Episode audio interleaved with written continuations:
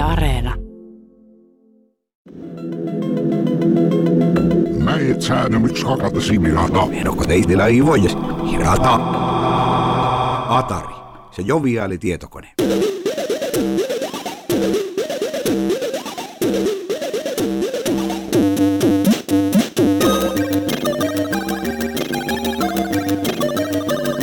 Commodore loisti kirkkaana tähtenä 80-luvulla dominoidessaan kotitietokonemarkkinoita. Taka-alalle jäivät 64 myötä Sinclair Spectrum, MSX, Amstrad ja Atari. Atari oli liittynyt tietokonemarkkinoille jo 70-luvun lopulla, mutta suurimman suosion saavutti kuitenkin Atarin 2600 pelikonsoli. Tietokoneiden siirryttäessä 16-pittiselle aikakaudelle Commodoren ja Atarin tapahtumat kietoutuvat dramaattisesti yhteen, ja tästä voidaan puhua jopa kotitietokoneiden saippua sarjana. Minä olen Antti Melkko ja Kotimikroin kronikan seitsemännessä jaksossa keskustelemme Atari-tietokoneiden noususta Ataristin ja Atarimanian ylläpitäjän Marko Latvasen kanssa. Kaikkihan sai alkunsa siitä, kun Nolan Bushnell ja Ted Dudney löivät vuonna 1972 viisat päänsä yhteen. No Atarin tarinahan oli, oli tosiaan sellainen, että muistaakseni kumpikin laittoi vuonna 1972 250 taalaa tiskiin ja siitä perustettiin Atari, Atari, joka alkuperäiseltä nimeltään oli Sisiki. Se sitten jollakin kalifornialaiselle firmalle kuulukin jo tämä tuotemerkki ja sitten päätyvät Atari-nimeen. Ja Nolan Bushnell oli tosiaan kova Go-lautapelin harrastaja ja hän sitten pongasi tämän Atari, Atari-nimen sieltä. Ja Atarihan tosiaan aloitti taipaleensa niin kuin arcade-valmistajana, että kolikkopeleillä mentiin ne ensimmäiset vuodet – vuosi 75, kun rupesivat kotiversiota Pongista rakentamaan. Sitä sai sitten ostaa tuolta Sears-nimisen amerikkalaisen firman postimyyntikatalogista ja siitä kyseisestä härvelistä tuli sitten tota sen, sen katalogin myydyin tuote ja siinä Pusnell sitten varmaan tajusi, että hittolainen, että tällä hommalla voi tehdä rahaa ja alkoi pikkuhiljaa 2600 sen kehittely. Atarilla ei silloin ollut riittävää rahoitusta sen tekemiseen ja loppupeleissä sitten Busnell myi Atarin Warnerille ja, ja, ja oikeastaan sieltä sitten 78-79 läksi idea Atarin toimitus, silloisen toimitusjohtaja Rei Kassaarin ajatuksesta, että hän haluaa kilpailla Applen tietokoneita vastaan ja siitä sitten Atari 400 ja 800 läks, läks liikkeelle. No joo, J. Minerin johtoryhmä, siis J. Miner oli tämän ryhmän vetäjä, vetäjä joka suunnitteli, että siellähän tosiaan oli tämä 2006 oli tämä TIA-piiri, jota sitten jatkokehiteltiin tähän Atarin 8-bit-sarjaan. Sieltä tuli ensin CTIA ja sitten 80-luvun alussa GTIA, mikä oli tämmöinen vähän jo Amikan henkinen lisäprosessori, joka auttoi siinä grafiikan näyttämisessä ja muussa. Ja Atari 400 piti itse asiassa alun perin olla pelikonsoli ilman näppäimistöä ja Atari 800 sitten piti olla se aito, aito tietokone niin sanotusti. Ja muun muassa Atarin Poke-äänipiirin suunnittelija Doc Neubauer oli koodaamassa tämmöistä Star Riders-nimistä peliä, joka oli siihen aikaan semmoinen jo vähän kehittyneempi avaruusseikkailu. Ja hän oli ohjelmoinut sen sillä lailla, että siinä käytetään näppäimistöä ja sitten tämä yksi Atarin suunnittelijoista, tämä Joe DeGior, niin tota, hän sitten lähestyi Atarin johtoryhmään ja sanoi, että hei, että heillä on tällainen mahtava peli tekeillä, että tästä tulee varmaan iso hitti. Ja että tässä on vain sellainen ongelma, että tämä vaatii näppäimistön toimijakseen. Hän on itse kertonut näin, että tämä oli se ratkaisu sitten, milloin, minkä vuoksi Atari 400 se tuli myös näppäimistö. Se oli semmoinen hyvin simppeli kalvonäppäimistö, että eihän sillä nyt kirjoitushommia tehty, mutta, mutta kuitenkin vuonna 1979, kun se tuli markkinoille, niin eihän kilpailijalla ollut tarjota mitään vastaavaa. Että Atarissa oli ne erikoispiirret, piirret grafiikan pyörittämiseen ja muuta, ja se pystyi näyttämään huomattavasti paljon enemmän värejä kuin sen aikaiset, sen aikaiset muut koneet, Apple 2 ja TRS ja mitä niitä siihen aikaan oli. Kasipittiset tietokoneet jäi 2006 sen varjoon jo pelkästään myyntiluvuissa, että jos eri arvioiden mukaan 2600 on maailmalla myyty lähes 30 miljoonaa kappaletta ja se mitä kasipittisestä Atarista on myyntilukuja löytynyt, niin summa heiluu jossain 3-4 miljoonan välissä. Et johan sen näkee, näkee siitä, että ja 2600 muistaakseni valmistettiin vielä 92 vuonna. että se, sen elinkaari oli aivan valtavan pitkä. Atari 2600 konsolia käsittelemme enemmän pelikonsolien kronikkasarjan toisessa jaksossa. Mutta Warner Brosin ostettua Atarin erimielisyydet kasvoivat firman sisällä, ja ilmapiiri oli paikoin erittäin myrkyllinen. Muun muassa Nolan Bushnell lähti perustamastaan yrityksestään tämän vuoksi vuonna 1978. Myös Atarin pelikonsolien ja kotimikrojen suunnittelusta vastanneen Jay Minerin välit Warnerin jäätyivät. Hän oli yksi aikansa suurimpia tietokoneinsinöörejä ja 80-luvun alussa hän halusi kehittää 16-pittisellä mikroprosessorilla sekä levykeasemalla pyörivän pelikonsolin, mutta Atarille hän ei halunnut tätä antaa, vaikka rahoitus tulikin Atarilta.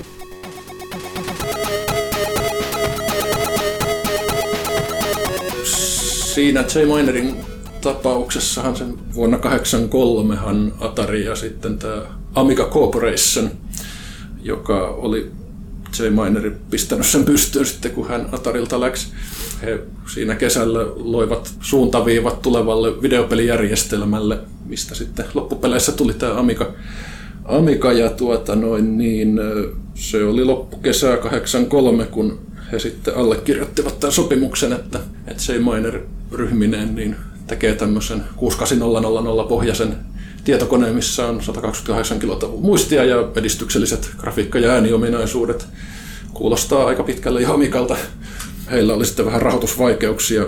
Atari myös sitten heille 500 000 taalan rahoituksen sillä sopimuksella, että kesällä 84 sitten tämä Minerin porukka valmiin piirisarjan sitten antaa, antaa Atarin käyttöön siinähän sitten kävi semmoinen pikku kupruatarin kannalta, että tota, piirisarja päätyikin muutamien vaiheiden jälkeen sitten Commodoren haltuun. Tarina kertoo, että Amiga Corporationin sen hetkinen johtaja David Morse niin olisi, olisi tota ihan suoraan sanoen valehdellut Atarin johdolle, että he ei pysty saamaan tätä piirisarjaa valmiiksi ja siinä on niin paljon pukeja, että se ei toimi, että kannattaa unohtaa koko juttu. juttu ja sitten samaan aikaan hän marssi Commodoren johtoryhmän kokoukseen ja sai siellä sitten myytyä tämän piirisarjan Commodorelle ja sen jälkeen meni Atarille ja löi heille kouraa 750 000 dollaria sekkiä ja missä oli tämä laina korkoinen ja totesi, että sori vaan, että ei tästä tullut mitään. Kyllä siellä oli vahva tahto saada Amiga Commodorelle mieluummin kuin Atarille.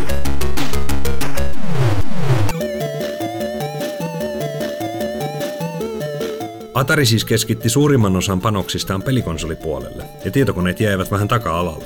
Samalla kun Amigan piirisarjaa kehiteltiin, tuli Pohjois-Amerikkaan suuri videopeliromahdus vuonna 1983.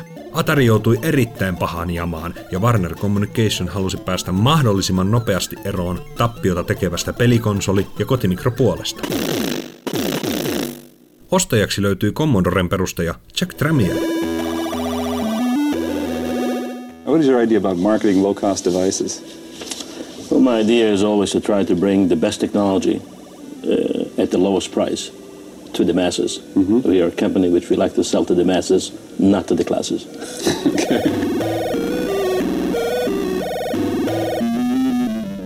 Jack Trammell hän osti Atarin vuonna 1984 kun Warner halusi siitä tietysti nopeasti eroon, koska se teki järjettömät määrät tappiota kaiken aikaa, että ainoastaan se kolikkopelidivisioona oli se, mikä tuotti voittoa.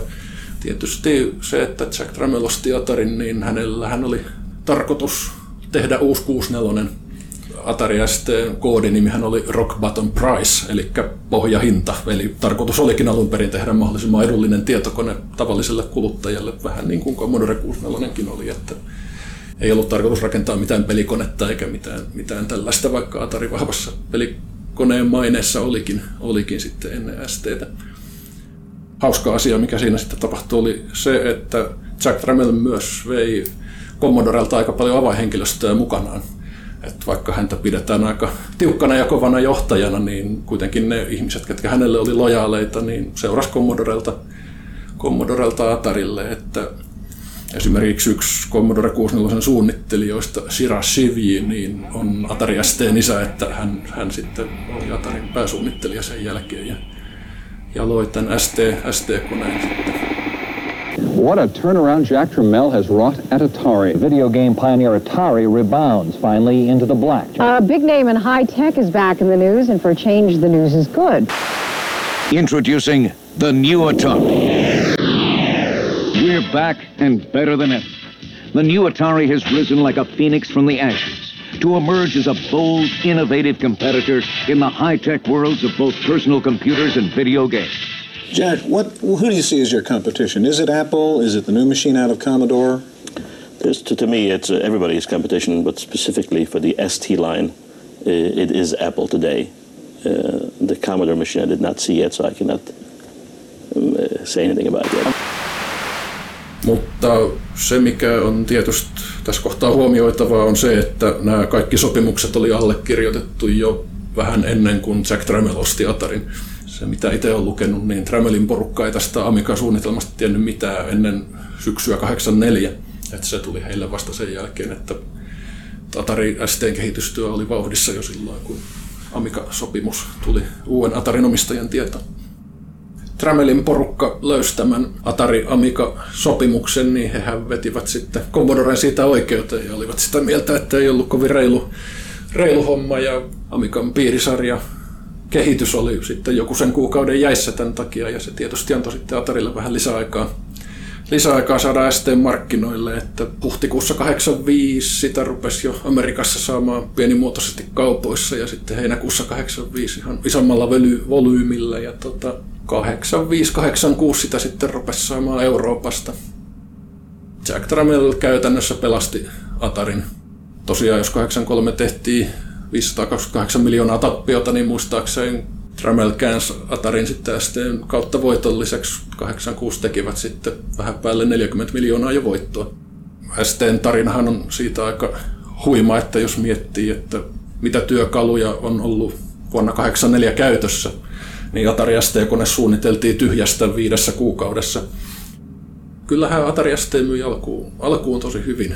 Se oli Amigaa melkein puolet halvempi muistelin, että Suomessa 86 niin maksoiko Atari ST tällä mustavalkonäytöllä jotain vajaan 8000 markkaa siinä, missä Amiga maksoi melkein 15 000, että on siinä aivan huikea, huikea se hintaero. Tosiaan sen edullisen hinnan kautta niin Atari myy kyllä tosi, tosi hyvin Euroopassa, että varsinkin Saksa ja Englanti oli semmoisia maita, missä kone oli todella suosittu aina tuonne loppuvuoteen 89 asti, että oikeastaan vasta sitten niin kuin Amiga rupesi menee myynneissä, myynneissä ohitte. Ja...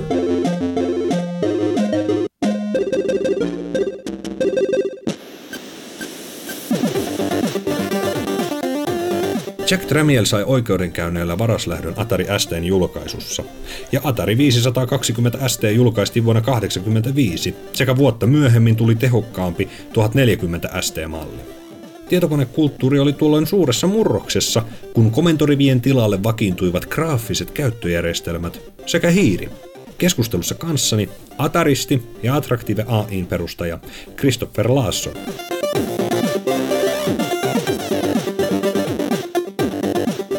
Atarin päätyminen oli sitten mutkan kautta ja tästä mut varmaan heitettäisiin Roviolla ainakin 80-luvulla, mutta siis mulle alun perin Amiga. ST ei siinä vaiheessa viehättänyt ihan niin paljon. ST oli halvempi, mutta mulle jotenkin se Amigan erityisesti äänimaisema oli semmoinen, mikä viehätti, että oli sampleja.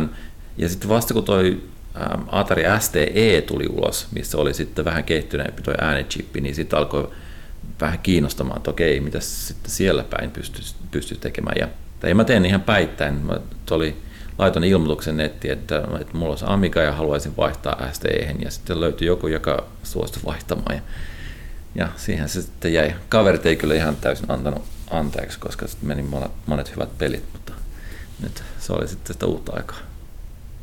Amiga oli, oli mahtava kone, siis teknisesti se oli edellä STtä ihan siis jälleen kerran joka, joka mittarilla, ää, paitsi CPU oli, oli pikkasen hitaampi. Ja taas sitten se ST-maailma, se oli hyvin, ää, se oli hyvin, voisi sanoa jopa niin produktiivinen. Se aukesi ihan muutamassa sekunnissa semmoinen graafinen työskentelyympäristö. Ja, ja se viehätti ja se oli hyvin stabiili. Ja en katunut koskaan, että, että vaihdoin.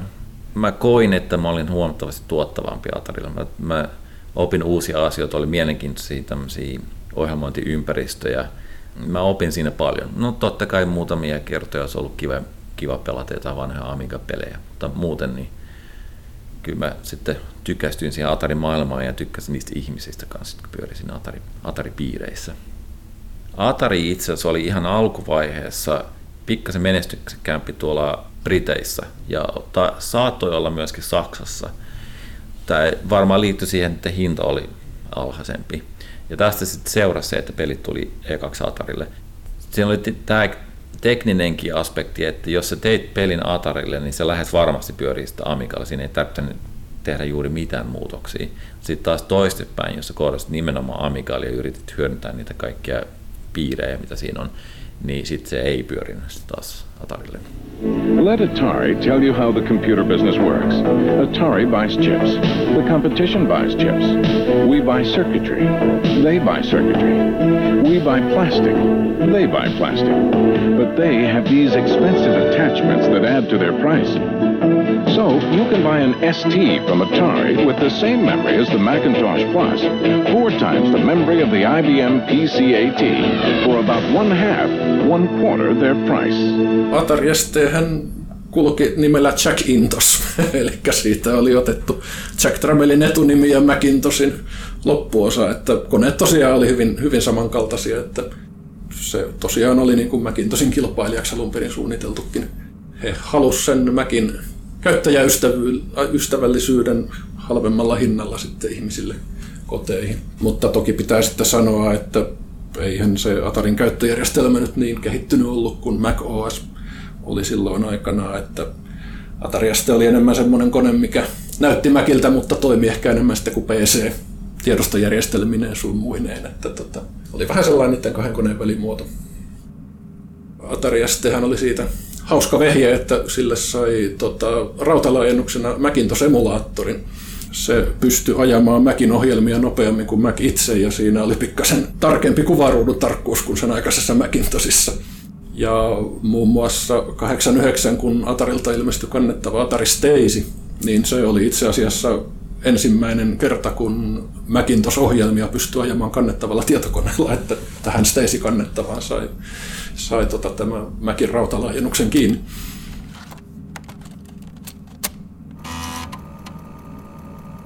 Atari tosiaan ostettiin enemmän tämmöiseen kevyeen työskentelyyn paljon useammin kuin vaan pelikoneeksi. Että, tota, niitä löytyy muun muassa aika erilaisista paikoista, mihin tässä on viime, viime vuosina törmännyt, että Atari ST-rautaa on löytynyt muun muassa tuota, ranskalaiselta valmistajalta, joka teki käyntikorttiautomaatteja, mitä oli jossain kauppakeskuksissa ja muissa, missä pystyi itse naputtelemaan sinne nimet ja muuta, niin käynyt ilmi, että niissä on ollut Atari ST-rautaa. Sitten tota, ensimmäinen tämmöinen kosketusnäytöllinen kassajärjestelmä on muun muassa Amerikassa kehitetty Atari ST ympärille aikanaan.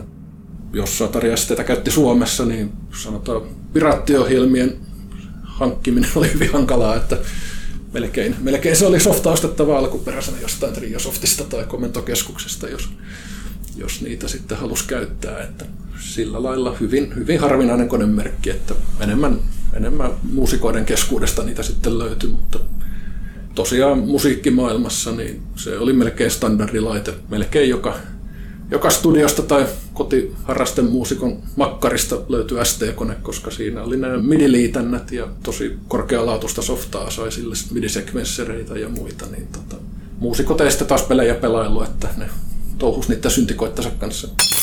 Kaksi ja viisi, kaksi ja kuusi, kaksi ja kahdeksan. No nyt minulla on koossa lähes 3000 markkaa omaa tietokonetta varten.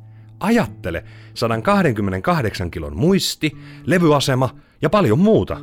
Mieti vielä vähän. Samalla rahalla saat ammattilaiskoneen ja yli viisi kertaa enemmän muistitilaa.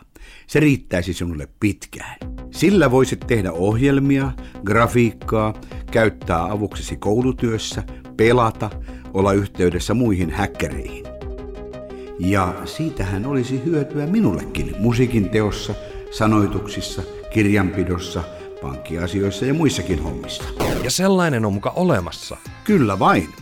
Atari 520 STM. Sen ylivoimaisuus alkaa jo hinnasta. Atari, se joviaali tietokone.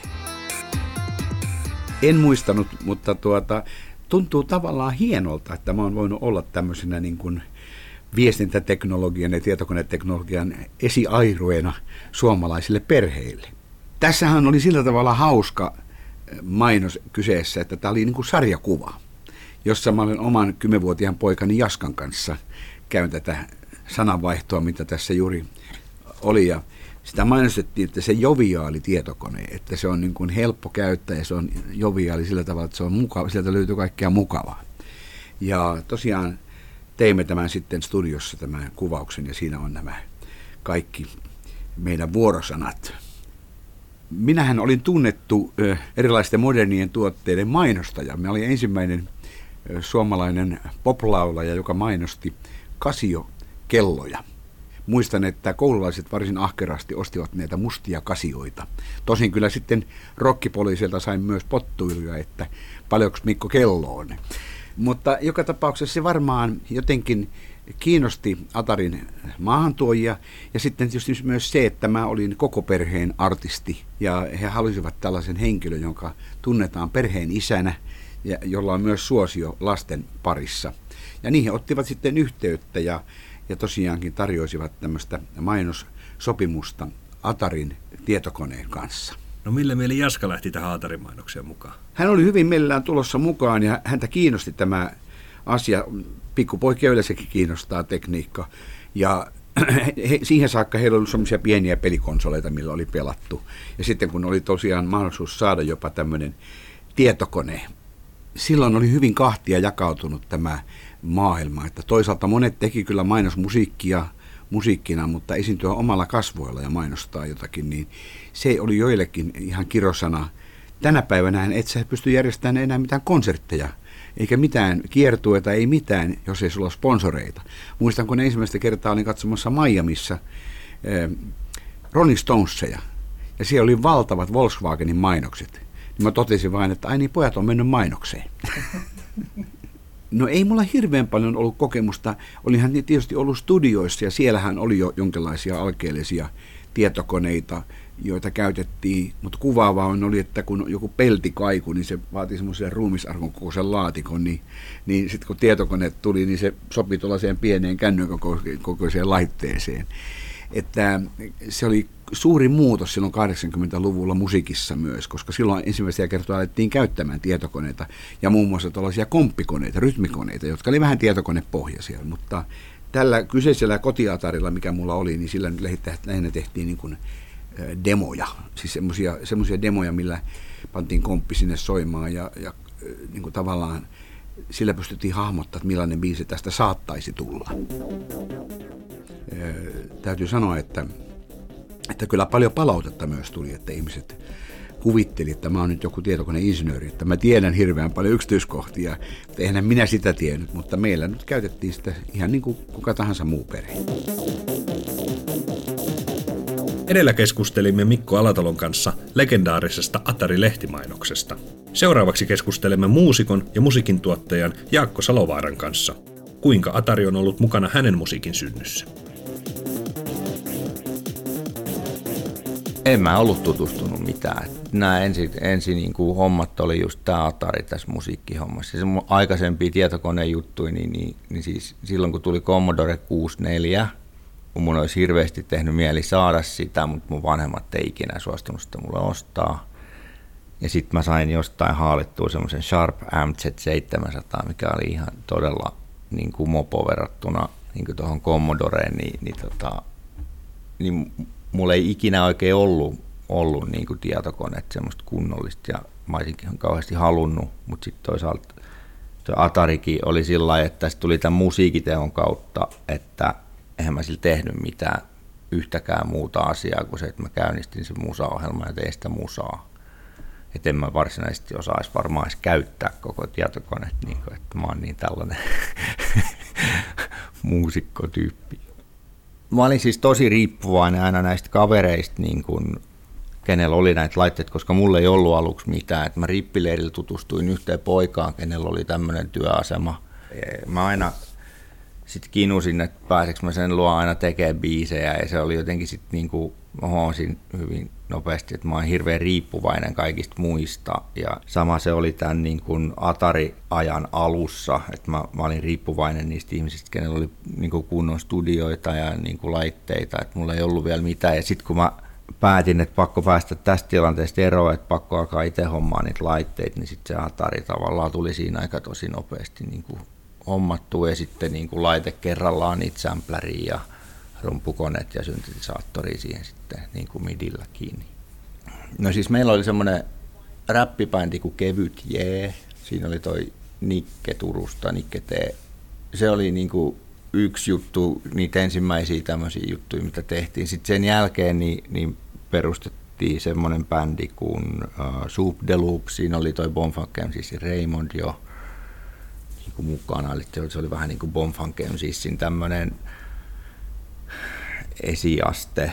Sitten tota, mun solo matskut, kaikki JS16-hommat, niin ne on niin kuin suhteellisen siinä alkuaikoina. Että kyllä mä tein niin kuin ihan hirveästi niin kuin niitä biisejä, että, että jotkut on joskus katsonut jostain. Mä en ole itse edes seurannut asiaa, mutta että mulla on niin kuin lähemmäs tuhat niin kuin rekisteröityy biisiä tuolla niin kuin teostossa. Että kyllä mä niitä on aika paljon pakuttanut tuossa.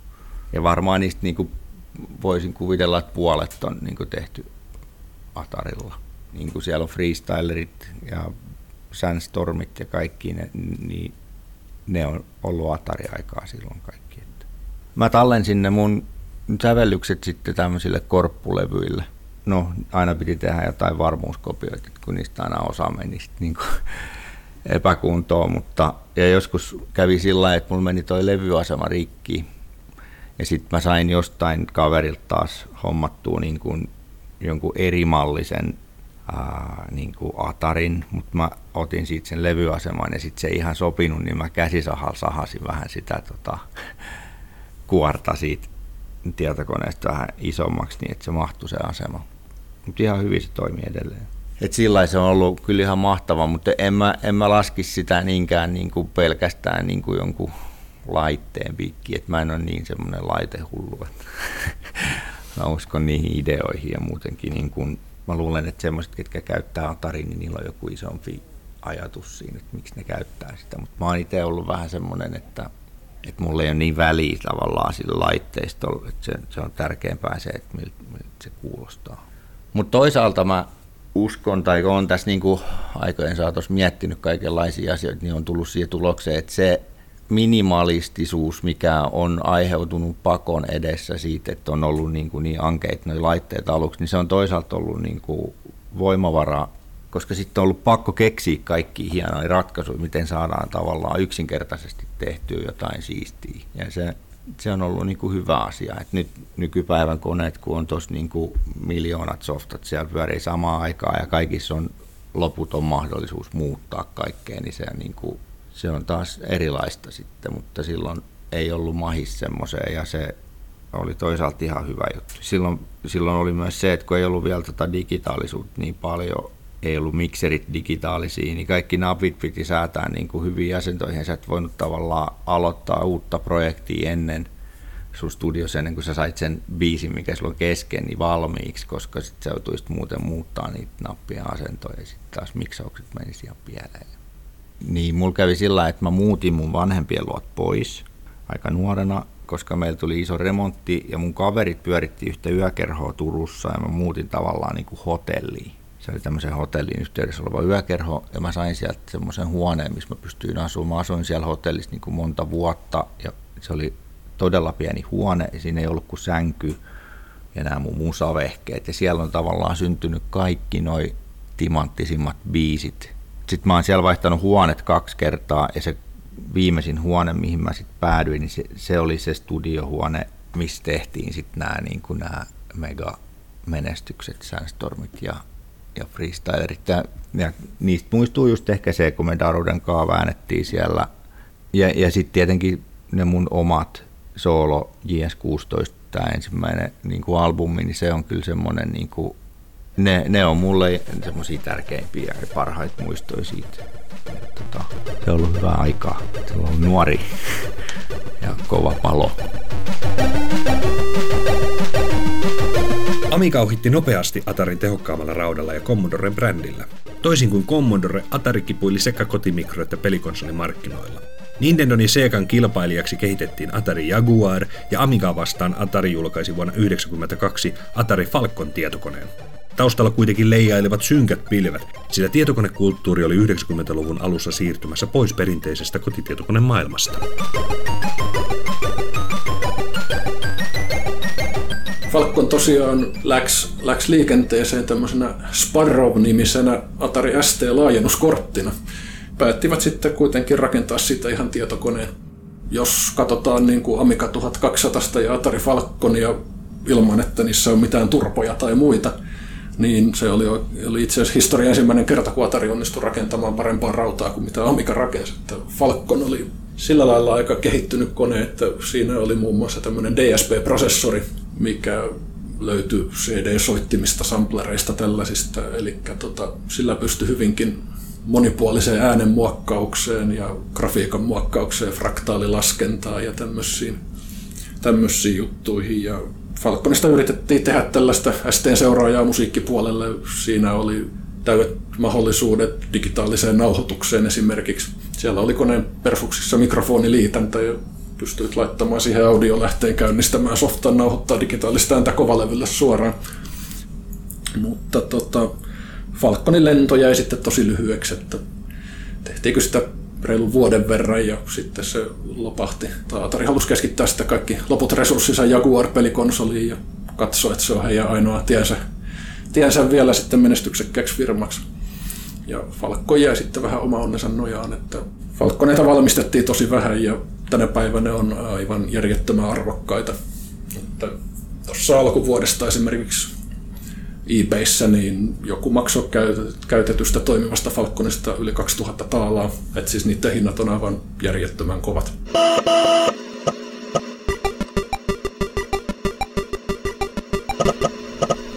Mä luulen, että Atarilla oli, se oli vaikeuksia päästä eroon siitä 80-luvun kotitietokonemaailmasta siihen, mihin suuntaan tietokonemaailma on nyt menossa. Ja ne ei oikein osannut paketoida, että mikä tämä laite on. Siis se, on, niin se oli fantastinen audiolaite, jotkut audioammattilaiset käytti sitä ihan innoissaan, mutta se on aika niche-markkina, aika niin pienen piirin markkina. Sitten oliko se, ei se nyt ollut oikein pelikoneeksikaan niin kuin markkinoitu, vaikka raudan puolestahan se olisi voinut ollakin niin kuin ihan, ihan mahtavakin pelikone – ne ei oikein tiennyt, mikä tämä nyt on. Ja okei, sitten on ne harrastajat kotona, kotona, mutta kyllä niilläkin alkaa ikää tulla, että ne on, alkaa olla 20 ne alkaa tehdä sitä, rakentaa sitä omaa elämää. Ne ei ole enää sille pelkkiä sellaisia näpertäjiä, vaan ne, ne haluaa tietokoneesta ehkä vähän jotain muutakin. Se näkyy siinä, miten Atari paketoi sen, sen laitteen, kun se oli vielä siinä samassa kotimikro muodossa, missä näppis ja kaikki on, on samassa. Eikä, sekään sitten oikein enää, sitten jos ajattelet, että kotona ruvetaan tekee jotain e, vakavampaakin juttua tai tehdä jotain bisnesjuttuja, niin se, ei, ei se oikein niin kuin istunut yhteen siihen. Se oli rajoitettu, se, se, sen pääväylä oli rajoitettu 16 bittiä, että se hirveästi sen koneen potentiaali hukattiin siihen, että tehtiin tämmöinen arkkitehturaalinen halpa veto, joka, joka johti sitten taas siihen, että menetettiin sitä potentiaalia. Ja tämä näkyy siinä niin Jack Tramielin ja Sam Tramielin ajatusmaailmassa, että ne pelasti Atarin sillä, että ne leikkasi kylmä rauhallisesti kustannuksia ihan hirveästi. Okei, okay, fine. Mutta jossain vaiheessa et voi enää pelkästään tehdä sitä, sä et voi olla pelkkä niin numeroiden pyörittäjä, vaan pitää olla se visio, että mihin tämä menee sitten eteenpäin seuraavaksi. Ja tämä, tämä miten miten ne suhtautuu niihin tietokoneisiin, miten ne suhtautuu kehittäjiin, oli, oli aika legendaarisenkin heikko. Et, et, tunnen kehittäjiä, jotka jätti esimerkiksi Atari Jaguarin ja siirtyi sitten PlayStationiin sen takia, koska Atari kohteli niitä niin huonosti. Tämä tyyppi, joka teki Alien versus Predator, se, se oli se oikein niin kuin Jaguarin hittipeli, josta sitten myöhemmin tuli ihan siis hitti PC-peli ja leffakin ja kaikkea, mutta se oli ensimmäisen, se oli Atari Jaguarille ja en muista nyt ihan edes tarkkoja niitä detaljeja, mutta siis se, niin joka kerta kun mä tapasin sen, niin kiros Atari ihan, ihan tota, maan rakoon. Että oli, oli hirveä yhtiö tehdä sen kanssa yhtään mitään. ei auttanut kehittäjiä, ei, ei, ei, ei suhtautunut niihin, niihin vakavasti. Ja tämä oli kuitenkin Alien vs Predator oli se, se niin kuin ykköspeli ja Jaguarilla. Haukkui Atari ihan suoraan, että ne kohteli kehittäjiä niin huonosti ja niiden kanssa oli niin vaikea toimia, että, että ne sitten sanoivat, että okei, me ei enää haluta nyt Atarin kanssa tehdä yhtään mitään. Ja tämä näkyy myöskin sitten Falconinkin maailmassa. Että Atari ei oikein, ei, niin kuin, ei suhtautunut siihen riittävän rakentavalla tavalla. Historia ehkä siinä jo vähän toistui ja, ja tramielit ne oli, ne oli pennin pyörittäjiä. Ne, ja jossain vaiheessa pitää tajuta, että joitakin kustannuksia ei vaan kannata leikata, koska se on sitten brändille huono juttu.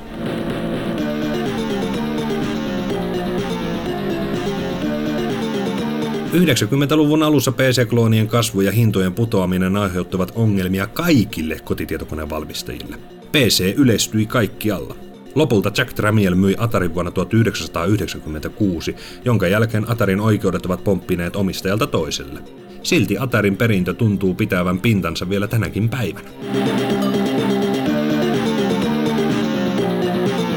Se tuntuu vähän olevan, että Atarin nimessä on tänä päivänä joku kirous, että se ei oikein yksi sun toinen sitä omistaa ja vähän muutaman vuoden se on ja sitten se on taas konkurssissa, että jonkun verran on olemassa Suomessa tuotettua Atari-ohjelmistoa, piirto-ohjelmia, musiikkiohjelmia, pelejä, demoja, mutta kyllähän se ehkä aika näkymätön sitten kuitenkin loppupeleissä on, on että harrastajia ei niin kamalasti, kamalasti ollut, että itse omalta osaltani on yrittänyt pitää sitä asiaa tuossa hengissä, että on olen ollut 11 vuotta tämmöisessä Atarimania-sivuston ST-tietokannan pääylläpitäjänä, että olen sinne kasannut viidestä, no viiestä kuudesta tuhannesta pelistä ohjelmasta.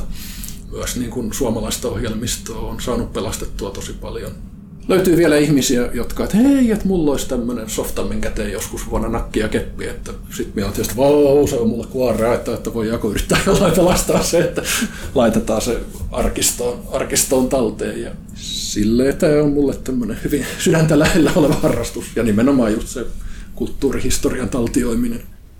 Tämä, tämä demoskene Atari piireissä, varsinkin Suomessa, oli, ne oli aika pienet piirit ja oli oli aika semmoista ystävällistä toimintaa ja, ja opin tunteen, että mä, mulla oli äärimmäisen suuri kunnioitus niitä tyyppejä kohtaan, että suomalaisia, suomalaisia tyyppejä kohtaan, kun ne oli tehnyt, oli tehnyt todella hienoja demoja.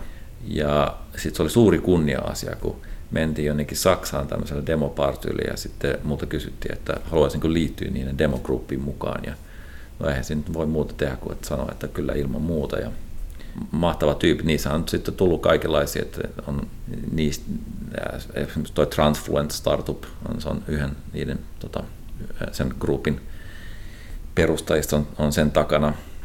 Se on tehnyt useita pelejä. Ja Jan Akreen joskin on ollut e-, erilaisissa peliprojekteissa mukana ja menestyksekkäissä niin firmoissa täällä Suomessa. Toi Saku Lehtinen, se on tota Remedyllä ollut niiden taiteellinen johtaja – Tomi on sitten taas tuolla Hausamarkuella, että kaikista näistähän tuli sitten niin kuin merkittäviä ihmisiä e, e, eri firmoissa.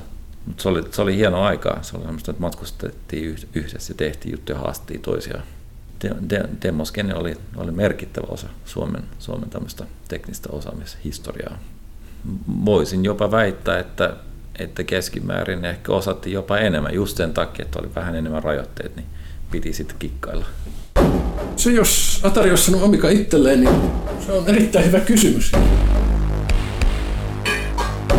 Tietysti jos nyt lähdetään siitä, että Jack Trammell ei siitä Amiga-sopimuksesta viimeisimpien tietojen mukaan tiennyt mitään, kun hän ton firman osti ja sanotaan, että jos ST rakennettiin viidessä kuukaudessa tyhjästä, niin silloin syksyllä siitä sopimuksesta saivat vihjen, niin STn kehitystyöhän on täytynyt olla jo äärimmäisen pitkällä se, että olisiko STn kehitystyö sitten lopetettu kokonaan siihen ja olisiko jatkettu Amikan piirisarjalla Atarin puolella jotenkin, koska Jack Trammellin bisnesajatus oli aina se, että tehdään mahdollisimman edullisesti tavallisille kuluttajille tavaraa. Ja jos Amiga ilmestyessä maksoi Suomessa 15 000 markkaa, niin se on minusta niin kuin aika kaukana siitä. ensinnäkin se kehitystyö olisi varmaan viivästynyt ihan älyttömästi. Et en usko, että 85 olisi sitten nähty kumpaakaan herveliä vielä. Ehkä olen enemmän ajatellut näin, että se Amigan piirisarja olisi sitten loppupeleissä saattanut päätyä Atarin seuraavaan pelikonsoliin, koska he kuitenkin teki rintarinnan sekä tietokoneita että pelikonsoleita. Tai sitten jotenkin huomattavasti edullisempana versiona yritetty tehdä sitten joku ST Amiga hybridi. Se, että Amiga olisi sellaisena ilmestynyt, niin jotenkin, jotenkin tuntuu, että niin ei olisi kuitenkaan sitten käynyt. Ja itse asiassa itse olen tosi iloinen, että nämä molemmat koneet on ilmestynyt, koska niissä molemmissa on kuitenkin omat hyvät ja huonot puolensa ja on aika mahtavaa, kun on pystynyt vuosikymmeniä seuraamaan molempien laitemerkkien kehitystä ja sitä intohimoa, mikä siihen harrastukseen on vielä tänä päivänä kummallakin puolella. Atari on Atari sinitteli hämmästyttävän pitkään siihen nähden, miten paljon huonoja päätöksiä ne teki sen, sen niiden ensimmäisten pelikonsoleiden jälkeen. Mutta miten Commodore pärjäsi 16-bittisten koneiden saralla? Ja millaiseksi koneeksi J. Minerin suunnittelema Amiga lopulta osoittautui? Sitä käsittelemme seuraavassa Kotimikrojen kronikan jaksossa.